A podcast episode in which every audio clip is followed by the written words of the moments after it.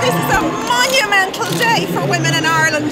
This is about women taking their rightful place in Irish society finally. And we cannot thank everybody enough. And absolutely in this campaign, the experiences of women, the trauma that the 8th has caused, the horrors of the 8th. This vote is about a rejection of an Ireland that treated women as second class citizens. This is about women's equality, and this day brings massive change, monumental change for women in Ireland, and there is no going back.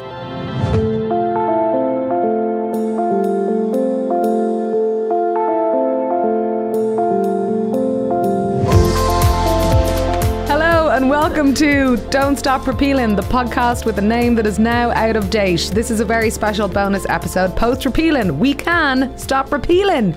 Will I say repealing again? repealing. It's repealed. I'm Una Mullally. And I'm Andrea Horan. Wowza, how are we here? Well, we actually know how we're here. It's all the work done by all of you absolute stunners. You're all amazing, and we think it's worth having snaps for every single one of you. And voila, snaps for Grace. Do you see? Today on this Aftermath podcast, the final one, and we actually mean it this time, we're going to go through the highlights of the campaign, what happened at the weekend, uh, some of the bum notes of the campaign. We're going to look at the facts and the figures of the vote and what they tell us about our country and about how people were behaving when they got into the booth. A review of the weekend and, and uh, Saturday night and all of the stuff that went on there in Dublin Castle and so on, and a look to the future. What's going to happen now? What's going to happen with the legislation? What's going to happen with the North? Um, what's going to happen with other changes that need to happen? And what's going to happen in the media in terms of reflecting on what's going on in the country? So sit back, as Andrea would say, pop a Prosec and enjoy.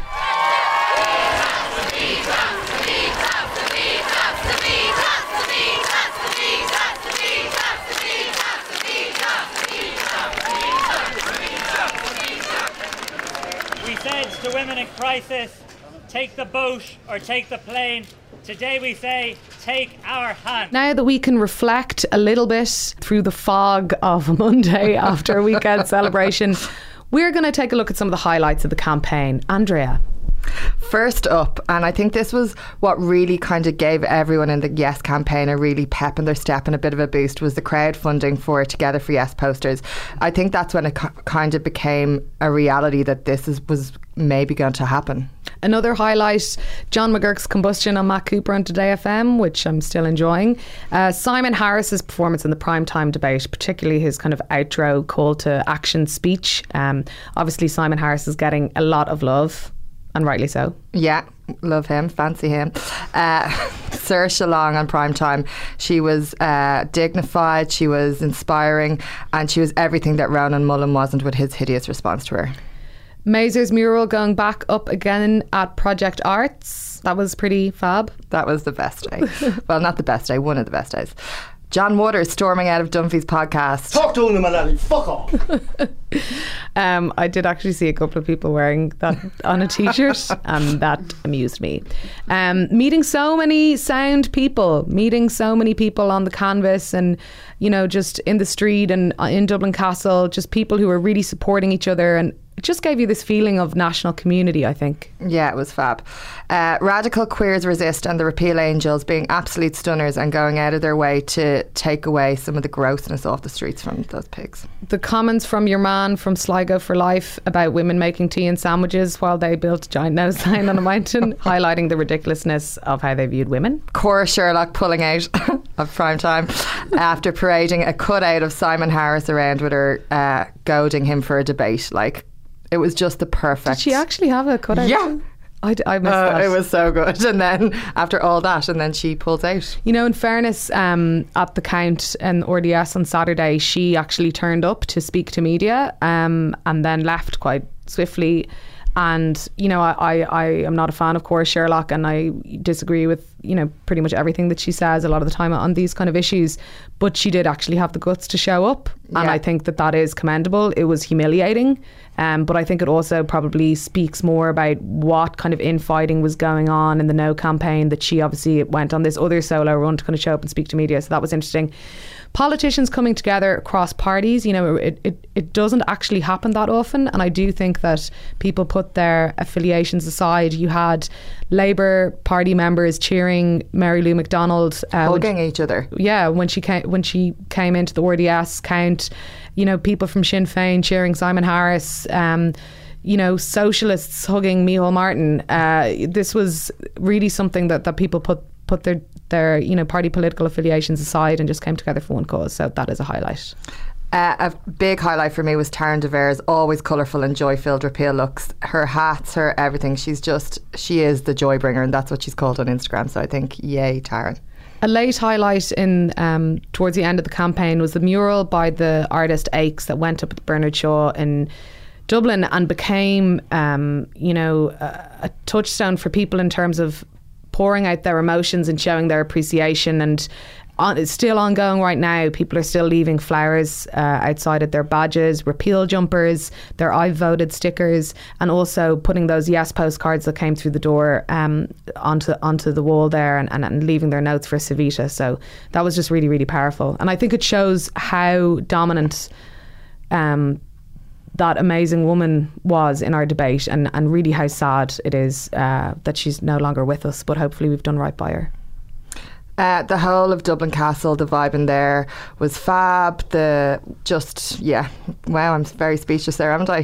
Dublin Castle, fab, brilliant. it was amazing though, just seeing so many people hanging out and their families and it was really so emotional. Like I don't think I saw one person who wasn't already crying or close to tears or about to cry and that outpouring of relief as um, a cartoon in, in the Irish edition of the London Times today shows a repeal jumper with the, the text relief written instead of repeal. And I do think that's something that people felt, and that outpouring was really dominant in Dublin Castle. So I think it was good that there was people were allowed to gather somewhere where they Yeah. could just actually let go. It was a bit of a, I think it was a bit of a shame that there was no screens or PA system because I know we weren't, they didn't want to celebrate, but it was, there was kind of a lack of focus for me personally. Yeah, yeah, I agree. Um, another highlight, you know, shouting out to all of the grassroots activist groups and initiatives and projects that started during this movement, from the Unreal Issues the Repeal Project, the Exile Project, In Her Shoes, the amazing work that the Abortion Rights Campaign has done over the years, Rosa, MERJ, and countless other um, smaller and bigger community groups that came together on, on this. You know, it really was a grassroots movement, um, and I just think it's amazing that all of those things came to fruition. So well done, everyone who got involved. And finally, canvassers just being out and out amazing. It was the people who gave up their time in the evenings, the mornings, the weekends to knock on people's doors, to have the conversations, and to try and bring people around to the sound way of thinking.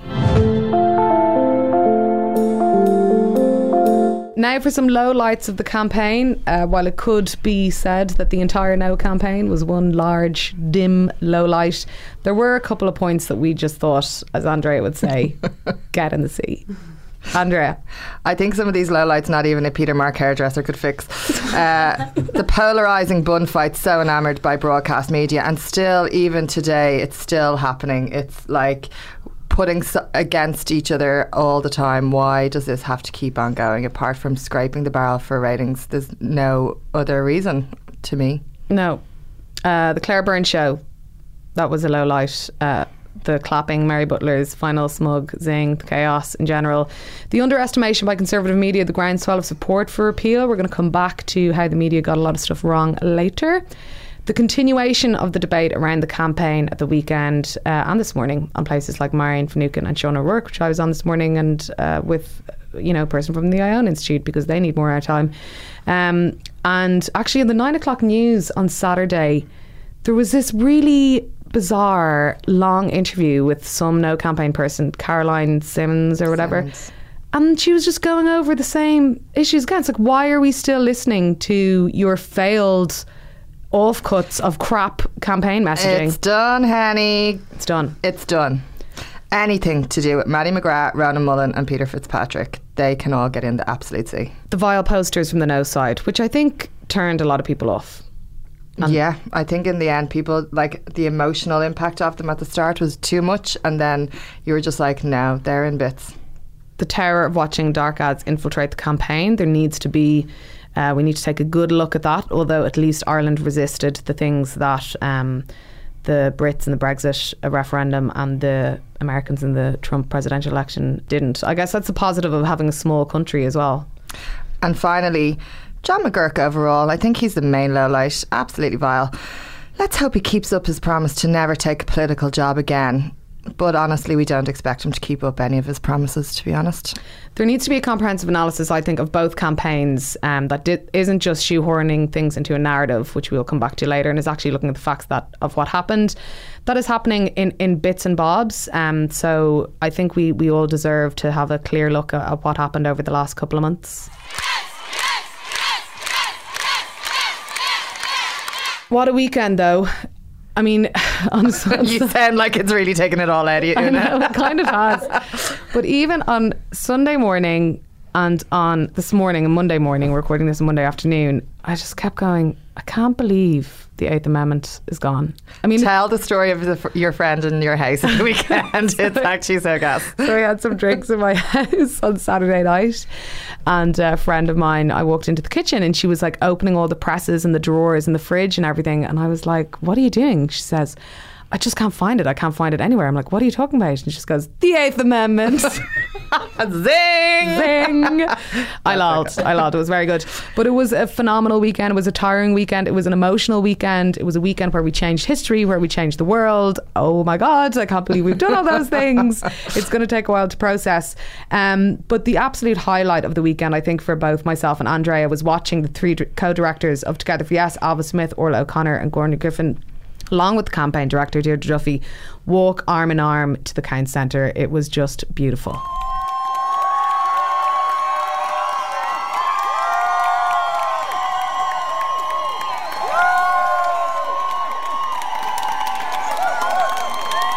Was right, all the politicians fell behind, and these women who had been instrumental in leading this movement for so long took their stride of pride and solidarity into the awaiting crowds of media. For me, it was so powerful for so many reasons. Obvious one that we just won a referendum, uh, but it also felt extremely poignant for me as a woman to see these agents of change, these absolute boss bitches, be celebrated so effusively. Um, and like, it was the one point of the campaign that, like, really made me just stop and start bawling crying with just overcome with emotion seeing them walk in. I just thought it was absolutely stunning. I think as well, because so much space was given over to what male commentators thought about the Yes campaign during the campaign and also to male politicians, that this was really like, you know, whatever you guys think, whatever you guys say, or whatever people who kind of relate to the party or whatever you want to call it, th- or, you know, how they are, it, it was women. You know, this is a feminist, non hierarchical grassroots movement that has been happening for decades. And I think, you know, all of those women in Together for Yes, all the women in the abortion rights campaign, all of the women in the different um, grassroots organizations uh, around the country, you know, this, this victory is theirs. You know, it's all of ours, but I think women like um, Orla O'Connor and Ailbhe Smyth and so on uh, really did us proud. Yeah. They're the best. Speaking of entrances, we kind of touched on it already, but Cora Sherlock floated in like a South Park character, hovering. She never walks. And watch the next time because you'll never be able to unsee it. but you have to admire her gumption arriving down on her own to the count, full of ebullient yes campaigners. And we never thought we'd say it, but fair play, Cora. Um, I think what's been really noticeable about the no campaign reaction is that it has been one of anger um, and and pettiness and um, really. Declan Ganley saying he's not paying taxes. Yeah, I'm like, Uh, can we stop paying you, honey? so I think it's really interesting because I think generally when um, a, a, group of people loses a vote, all of this kind of imposed self reflection and where did we go wrong? And we have to apologise to people for not running a good campaign and we need to reflect and what's our base saying and la la la. The no campaigners have done none of that. All that they've done is basically been angry and complained and thrown out these conspiracy theories. And, you know, it would really serve them well to actually sit down and reflect. And they need to apologise to their base for the type of campaign that they ran because it was, you know, vicious and it was um, alienating. And actually, people who are genuinely pro life and, and didn't want abortion in Ireland for their own personal points of view need to be apologised to for how the No campaign just got everything so wrong and didn't represent um, those nuanced points of view. But obviously, they're not going to do that because um, you know there's so many egos involved there. But we will, however, now go live to the No Campaign HQ.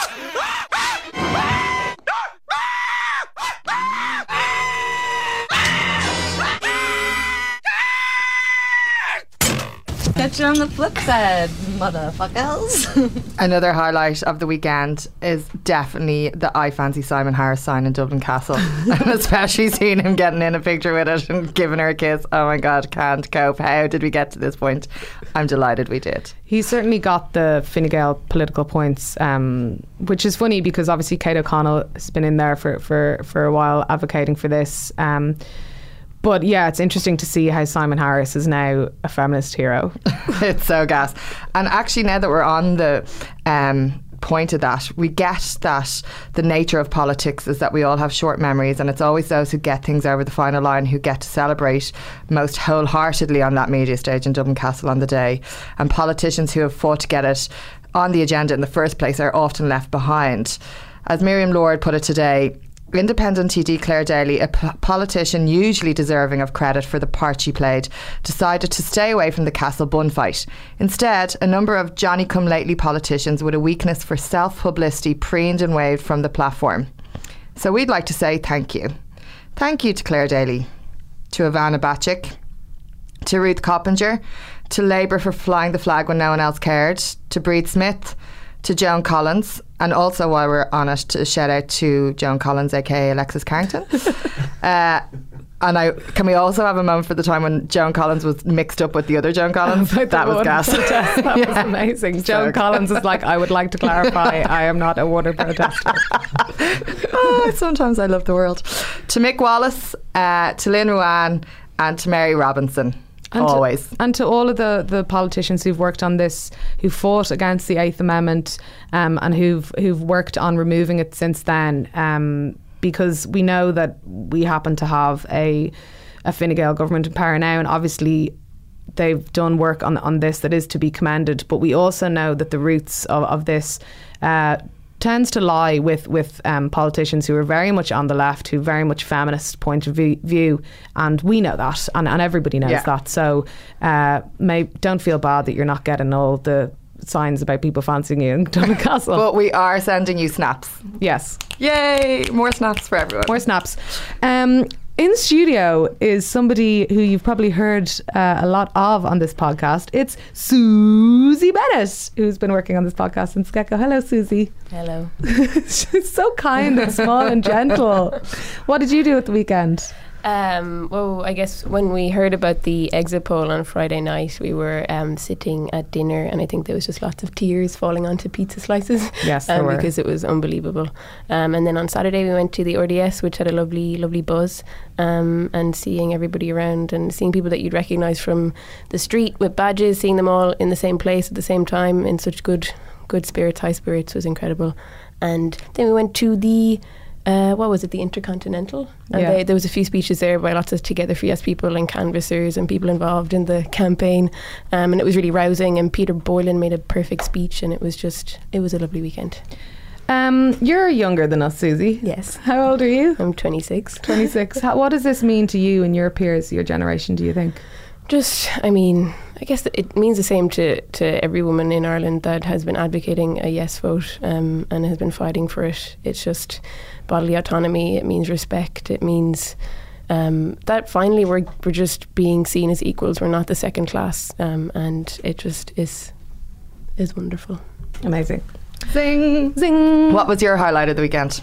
Um, you know, I think it was actually probably the exit polls coming in because I'd been hearing bits and bobs about um, what they might say. Um, and I, I was at Su- dinner with Susie and, and, and other friends. And uh, when I saw the the figure of um, 68%, I just like burst into tears. I was completely overcome, was totally inconsolable. Um, inconsolable in a good way. Um, and uh, I think that really was the moment because then the RTE one came in, it was 69. Now, obviously, both of those exit polls were, were a little inaccurate, but also um, my girlfriend's complete gloating that she had written 67% down uh, the previous week. And if there's one thing Sarah enjoys, it's um, vindication. so I think she was really happy about that. Um, so just realizing the magnitude of what had occurred, that everything that had been against us, um, media narratives that were, you know, conservative and or inaccurate or you know, the viciousness of the no campaign or being worried about all these horrible posters or, or all this like social media shit that we couldn't figure out and that we're really scared about, or, you know, the church coming out and saying these really heartless things, or women's stories being marginalised, or protests maybe not being taken seriously. And that was all wrong. And, and actually, if, you know, I, I thought it would be 57%. That was my number. I said 62. You said 62. So, you know, both of us were um, sh- short. I mean, I was shorter, obviously. I know Colin McGorman has said repeatedly that it, he believed for a long time that the margin would be um, higher than the marriage referendum. So some people obviously did see the magnitude of it. You know, I was still blown away by by the the landslide the vote. But I guess what I'm trying to say is, if we did actually step away from our fears um, and look at the thing rationally, and if you looked at all the polling that has been happening over the last few years, um, the experiences canvassing the absolute army of people, thousands and thousands of people around the country canvassing. Um, if you looked at how engaged Irish people are politically and how we really take very seriously um, votes in this country and take very seriously our constitution. And if you looked at how people engage with the issues around the Citizens' Assembly and also around the Eighth Committee, um, yes, it was going to be a landslide. And it's funny how, you know, you can sometimes, even when you are supporting a movement and very much behind it, still um, be influenced by the fears that are perpetuated around that. And I think it's a lesson to just think, no, you know, look at everything rationally. Um, and, and because the facts were actually in front of us all the time my taxi driver on the way to the count on Saturday morning was like, "Ah, oh, yes, you're just going to see what's happening because it's already done." I was like, "Yeah, yeah, pretty much." And he's like, "Anyway, I knew that was in the bag. All you just were too close to it. It was obvious." I was like, "Oh, cool. Thanks for telling me. Bit late now though." but my highlight for the whole weekend was the absolute gasness at Dublin Castle when I was sitting there and I have to be honest, I'd taken a few wines, maybe one or two. So I was a bit on the joyous side and I was giving Ailbhe Smyth a hug. And then my uh, one of my best pals actually hit me on the shoulder. It was Micheál Martin. and he was like, hey, Andrea. And I was like, oh, hello. And then I realised who it was. And I was like, oh my God. And I just gave, jumped on top of him and gave him a hug. I think he was like, what is going on here? but now that I, it's uh, political correspondent Elle Woods, I mean, Andrea Horan, um, it was just so gas because he was just so flummoxed and just walked off. You're like, uh, okay, bye. See you later, Micheál. Love you. Yeah, I think um, politicians aren't used to the tactile nature with which we've approached our. Um, also, I met Richie Sadlier. He was like, "So, that's quite a way you have of uh, political interviews, isn't it?" I was like. What are you talking about? Actually, another highlight for me, and I much uh, must mention it, was in the RDS. Um, you know, all the media there, whatever. Loads of people from newspaper. I work for the Irish Times, people from the Indo and the Sindo, and um, you know, all across all, all, the media, Sunday Times. And uh, it was really amazing for all of the female journalists, like my colleagues that I was meeting, that we were just so happy and kind of hugging each other and um, seeing that solidarity at a media level as well was interesting. Like, just, I'm not saying that, like, or, you know, all of the me- all of the women who work in the media were were for this referendum or whatever. But um, you know, having those kind of chats and seeing how emotional people like you know Justine McCarthy and Lise Hand and um, different people were, you know, that was really important for me because at times during this campaign I felt quite. Um, I don't know, just a little bit marginalised, I suppose, because everything that I've written about this has been often slapped down um, by you know other pe- people online or whatever, or by um, competing journalists or whatever, and you know saying this kind of thing of like that you're you're very much on the fringes if you have this kind of feminist pro-choice point of view. And actually what what this has shown is that my opinions are completely mainstream and that we need more radical voices in the media than me certainly more radical than me. And I think that that's something that we need to look to as well but we're going to come are you coming back, back to my political interviewing there? Yeah I am. I'm basically yeah Andrea Horan for the radicalized. editorialship of the Daily Mail. That's what we're going to do.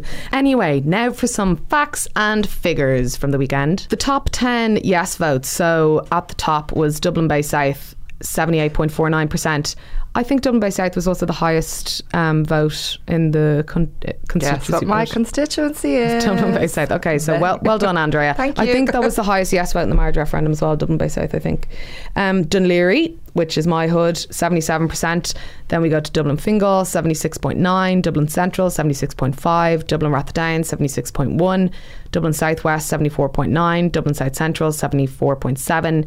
Dublin Bay North, seventy-four point six. Wicklow, seventy-four point two, and Dublin West, seventy-four. So obviously very Dublin heavy top ten there, but that's not to take away from um, the, how how brilliantly the rest of the country voted. Um, the the smallest votes, so you've Donegal, which was uh, fifty one point eight now. Cavan-Monaghan, um, know where my dad is from, forty four point five. Mayo, forty two point nine. These these don't really matter, I suppose. It's just to, to show that, that I suppose it was uh, there was a slightly higher no vote um, in rural areas. Um, the turnout, the highest turnout, this is insane. In was in Wicklow, seventy four point four eight percent. Um, that is just truly remar- remarkable. Um, three quarters of, of the electorate there voting. Uh, Dublin Bay North, massive turnout, 71.6. Dublin Fingal, 70.39. Dublin Rathdown, 70. Dublin Southwest, 68. Dún Laoghaire, 68. Dublin West, 67. And then Cork Southwest, Dublin Midwest, Cork South Central. So what's really interesting there is, um, you know, the amount of, of high turnout that was in Dublin. But curiously, the lowest turnout in the country was Dublin Central, 51.52, so just half the electorate. That's the constituency I live in, and that's the constituency we were canvassing. And it is quite remarkable because that constituency was completely canvassed at least twice. Um, and also leafleted several times at one of the largest um, canvassing groups in the country. So there's a lot of work to be done to engage um, people further in that constituency. Um, and considering that's Mary Lou McDonald's constituency, I'm sure that's something she's going to be looking at as well.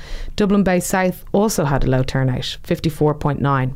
And Donegal, a very low turnout as well, 57%. So you'd have to think in, in Donegal that there was a lot of abstention uh, with, because obviously they had a, a marginally higher no vote there. So I'd say abstention played a role in that too. Um, there was something like uh, someone was saying to me at the weekend that I think the spoiled votes overall was 6,000 and something. And the spoiled votes in the marriage equality referendum was 13,000 and something. So people really did actually want to vote on this. Um, so uh, my uh, there was there was the tallying the one the box that I voted in um, from the or the polling station I voted in at the weekend in the RDS in Stoneybatter, and uh, the box was ninety two percent yes. Um, there was a Miriam Lord was telling me that there was a joke going around Leinster House uh, during the campaign with Micheál Martin canvassing and stuff, and saying, "Oh, well, you know, the reaction on the doors in Stoneybatter was was great." You know, it just became this kind of euphemism for for liberal Dublin, of course, but those are just some facts and figures to digest. Um, now, the other really important thing to look at here as well is the referendum influencing factors that came out of the exit poll. The number one um, reason that people voted yes was a woman's right to choose. Now, that kind of puts to bed any narrative that people didn't want to engage in this issue uh, with regards to bodily autonomy or a woman's right to choose or anything like that. That was literally the number one reason people voted. The second uh, um, influencing factor uh, of people's vote was the risk to health of life for the woman. The third was a question of, of pregnancy as a result of rape or incest. Fourth, question of fatal fetal abnormalities. And then the fifth, the right to life for the unborn. That would presumably be an influencing factor in a no vote. The right to life of those with Down syndrome or their disabilities. Um, really low down is the question of trusting politicians to make law on abortion. So that kind of big push for that in the final weeks of the No campaign obviously didn't work. Um, another influencing factor, uh, which is another, again very small, um, at just 12 points, was religious views. Uh, one point lower than that, the handling of the cervical cancer controversy. Now, the Journal did a poll as well um, about, uh, you know, what influenced people's points of view, and despite the amount of commentary that's happening about the politicians involved and political parties' positions and what this means for the political landscape in party terms, blah blah blah, one percent uh, voted that politicians had an impact on um, their vote. So that's the high, the lowest uh, percentage point that can be shown in a poll. So uh, we need to kind of look beyond uh, the party politics infrastructure of this and actually see it as a, as a movement that happened from the people and not from Kildare Street. That's what I think. Should we move on to the future? the future. Come on, let's go. Woo! So, where do we go now? What's going to happen? What's going on post 8th is gone?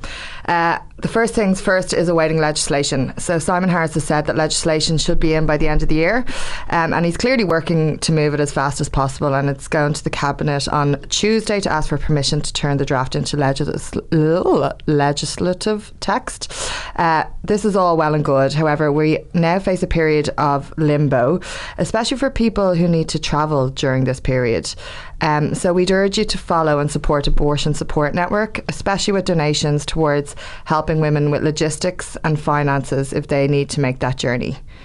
Micheál Martin has also said this morning uh, that he would support a summer sitting of the Dáil to get the legislation through in a timely manner. So people are behind making this move fast, which is brilliant. One of the things that was very noticeable in Dublin Castle on Saturday was Mary Lou McDonald and Michelle O'Neill holding up a handmade cardboard sign that said the North is next. Some people took that to mean abortion rights. Uh, some people might, might take it to well, mean you know what came out then on Sunday. Yeah. Yeah. Um, and the, the Drive for United Ireland, which is obviously Sinn Féin's number one um, political goal. Um, but we do need to look to the north. Uh, yeah. Focus has been on that a lot for the last few days, especially on Twitter, etc. Um, and there's been reminders that we can't leave the women of Northern Ireland behind. Every day, three women are travelling still from Northern Ireland to access safe abortion care, as well as the ones who order pills. And actually, the impact of the strict law has been felt more harshly up there because women have actually been prosecuted for taking abortion pills. Um, the problem with the North is extremely political.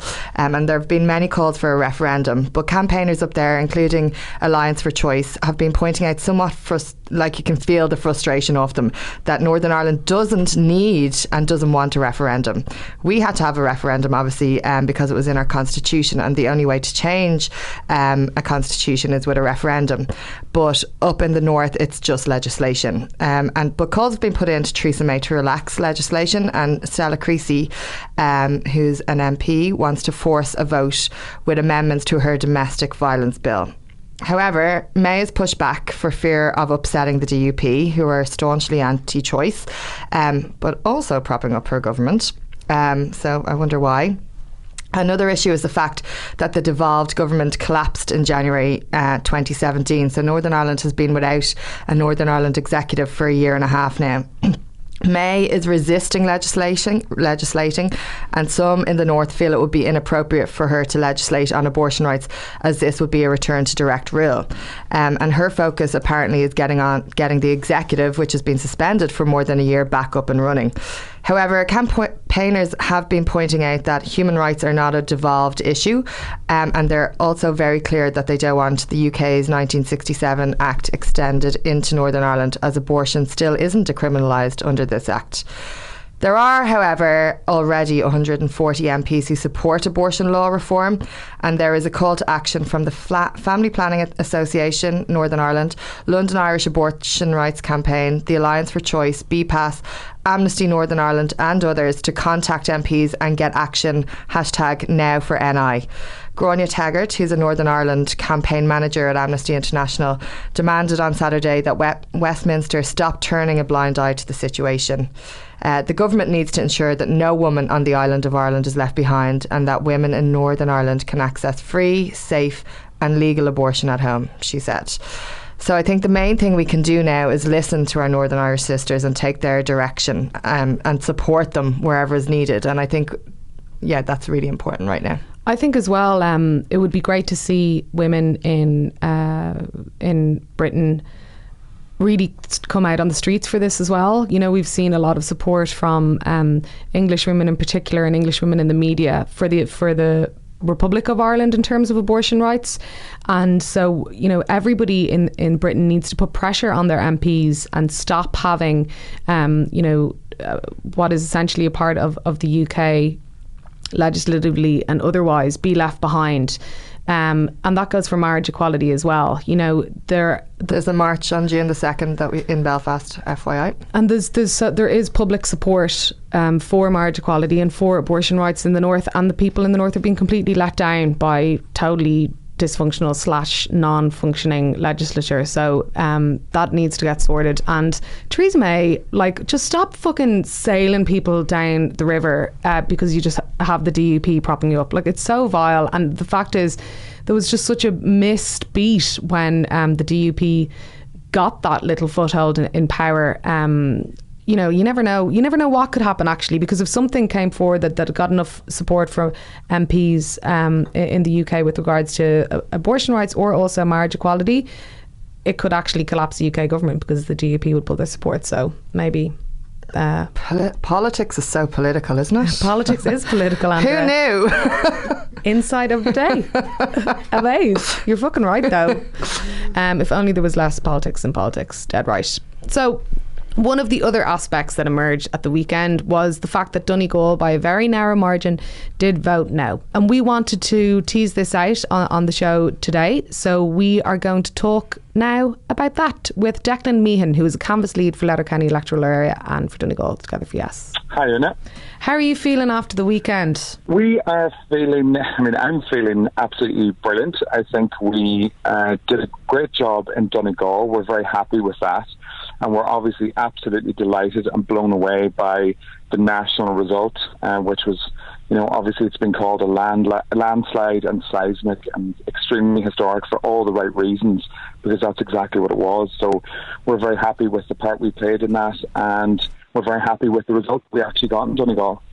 Um, I was talking to somebody, another canvasser from Donegal earlier, and she was saying that if um, you guys hit 45%, that would have been a, a 45% yes, that would have been a huge uh, win, really, I suppose, given the, the political and social context up there in terms of how the county tends to vote on these issues. Um, and obviously, you got 48. Um, has it been difficult to be the, the one constituency that didn't um, vote vote yes? Yeah, I mean, it is difficult, um, and it, it was rather disappointing. But I think that, I mean, I think that our expectations, we had been managing them a lot, like a lot better up until the exit poll was released. Um, as you say there, you're talking to one one of the other guys on the team, and we were when we started. We were like, if we got forty percent, that would be great. If we got forty five percent, that would be such a huge victory for us. And the fact that we ended up with forty eight percent was amazing, and we are so pleased with that. But I think it was difficult to kind of keep that in context as you saw the rest of the country you know, very decisively voting in favour of it. Um, so it was easy to kind of get distracted and easy to forget that that was actually our aim when we started out. Yeah, and I mean, a yes vote in Donegal um, counts the same as a yes vote anywhere else in the country. Absolutely. I mean, can you um, bring me through some of the difficulties that you guys had with canvassing? Because online afterwards, you had the usual kind of careless remarks about, like, oh, for fuck's sake, Donegal, blah, blah, blah, but people not really getting yeah. the context um, of, of canvassing up in Donegal, the logistics of canvassing up there, and also how the electoral boundaries basically kind of take away a section of the county because overall the county did vote yes. Exactly, yeah. So uh, that's probably a good place to start on that. Uh, we lost a corner of southwest Donegal in the last boundary redraw, uh, which basically is Ballyshannon, Bundoran, and Rossnowlagh. So they had, between the three of them, returned a 63% yes. Uh, so that, that obviously added to our difficulty. Um, then, in terms of the logistics of canvassing in Donegal, um, it was difficult just on a purely geographical basis to begin with because it is quite a rural based population. Um, and even when we were canvassing the kind of the medium or middle sized towns like Dunfanaghy, Creeslough, Ramelton, Kilmacrenan, and those kind of places, there's not a huge amount of housing estates where you can easily canvass a town in one fell swoop. You know, you could do Letterkenny kind of, obviously it took us several weeks to get Letterkenny done, but to do those towns, you know, it took a lot of time. So it was an awful lot of uh, people hours spent canvassing very few houses compared to other urban centres um, which would, you know, I suppose, been more efficiently canvassed. So that was something that we were up against. Um, also, I think, which was extremely unhelpful for us, was that we didn't have a, we had we had uh, three of our T or two of our TDs who had come out in favour of yes vote, which was absolutely fantastic to have that support. Um, and I think that you know anyone that you're going to talk to from the Donegal Together for Yes campaign is always specifically going to mention Thomas Pringle because he was absolutely brilliant in supporting us, and he was out canvassing every day. Um, but we, uh, you know, the notable absence from the campaign here was uh, Government Minister Joe McHugh, um, who's Fine Gael TD, who you know wasn't out on the ground for us, and certainly wasn't calling for a yes vote um, in any kind of uh, major sense. So that I think, if we had that, would have brought you know those kind of undecided voters, maybe from a Fine Gael background, over the line, and that would have helped us win it. So I think that's also something that was significant, a significant challenge that we had to deal with.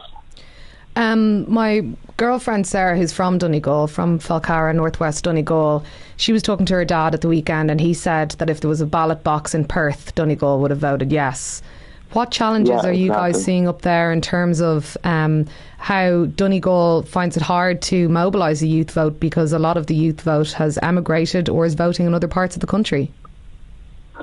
Absolutely. I mean, you know, th- that that's the, the basic truth of it is that we don't have a huge youth vote here in Donegal because unemployment is incredibly high, particularly among those aged between 18 and 24, even up as far as uh, the under 30s.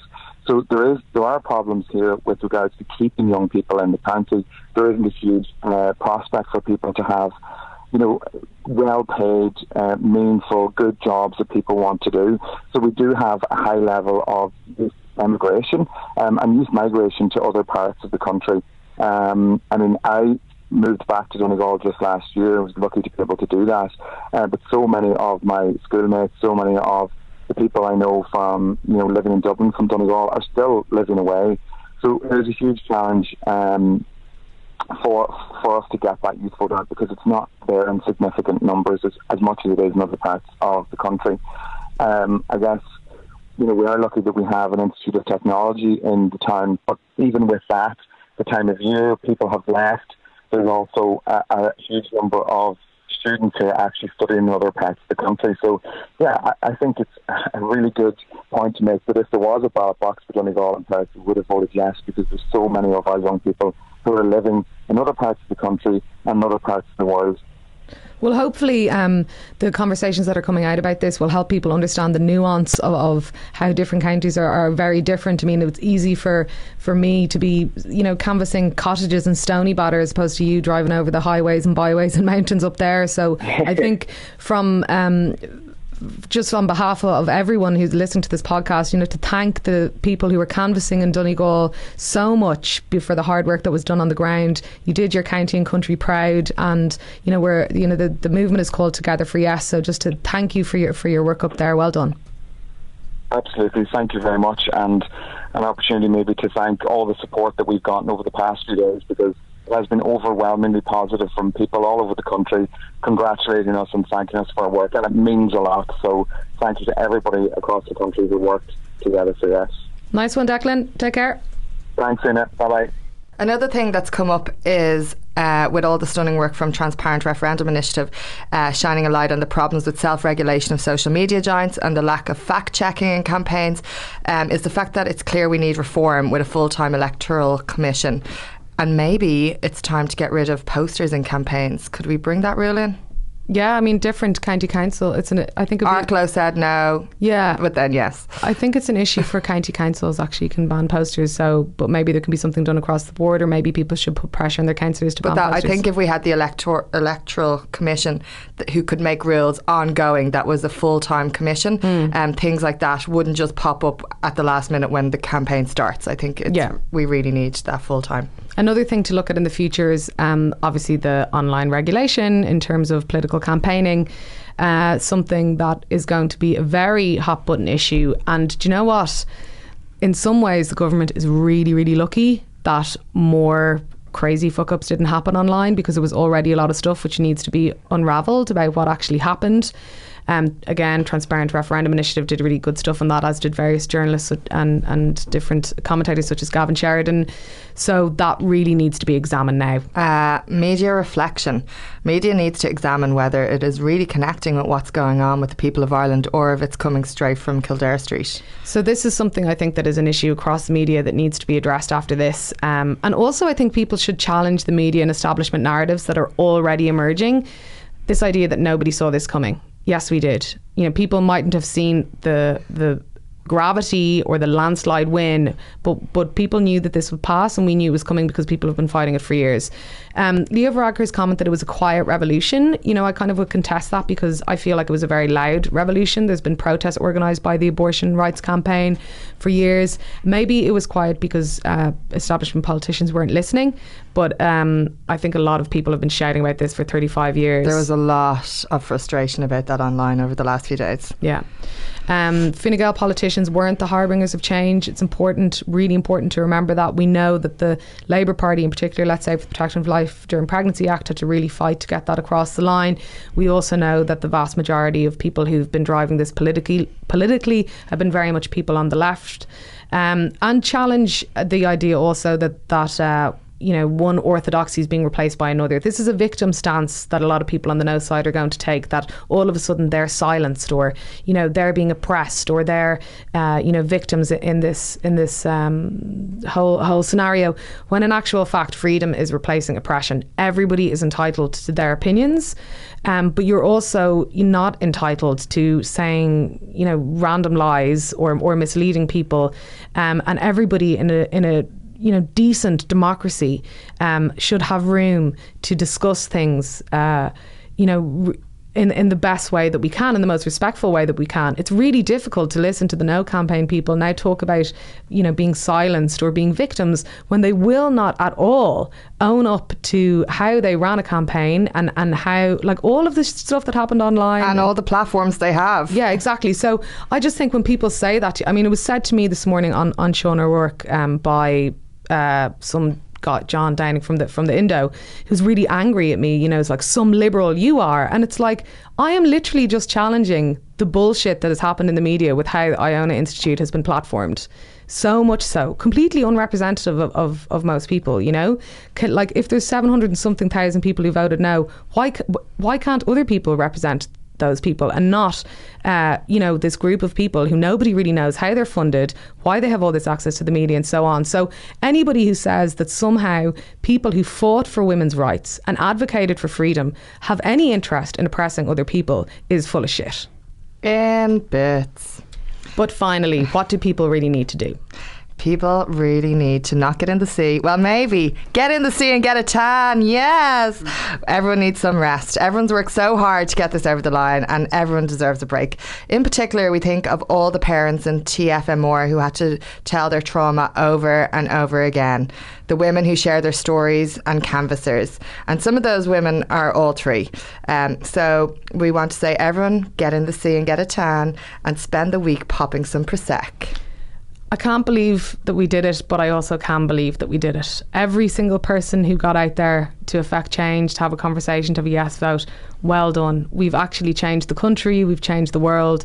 It's just absolutely amazing. I'm so happy to be Irish. Oh, me too. I also keep thinking this is the one sentence that really resonates with me at the moment. It's like absolutely nothing has changed, but absolutely everything has. Every time I was walking around, that's all I could keep feeling all the time. It's amazing.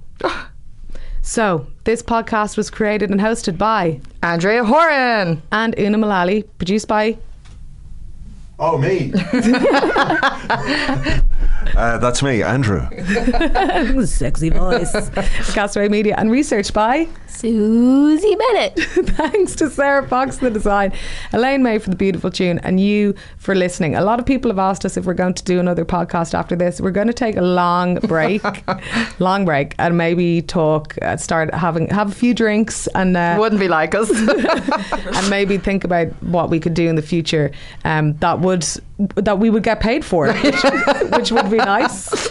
Oh, getting paid so gas.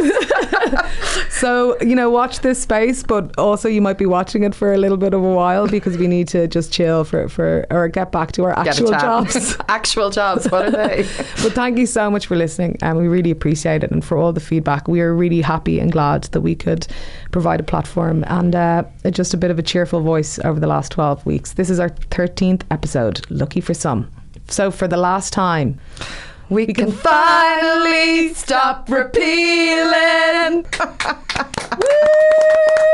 Yay! We go for a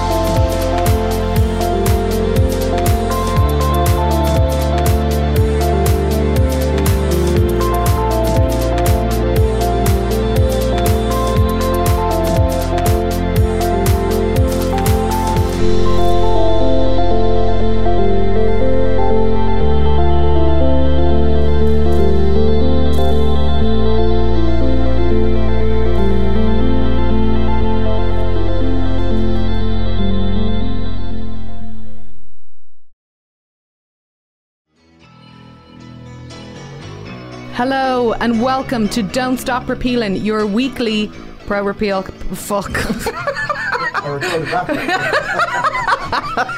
your weekly pro repeal. Fuck. we got the bloops.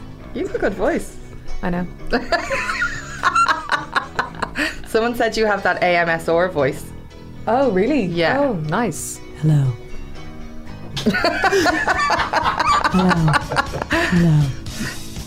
On May 13th, Dogs for Choice repeal walkies. That's happening at Sandy Sandymount Strand in Dublin at noon. You do, it says here you don't have to bring a dog if you just want to come along. That might be perceived perceived to be a little bit creepy. No, creeping on dogs. Um, Is that a thing? is that a thing? Let's do that again. Alrighty. Speaking of influencers, we have the gorge James Kavanagh with us today. Woo! Hello. Hiya. Um, sorry, can we put in a song there?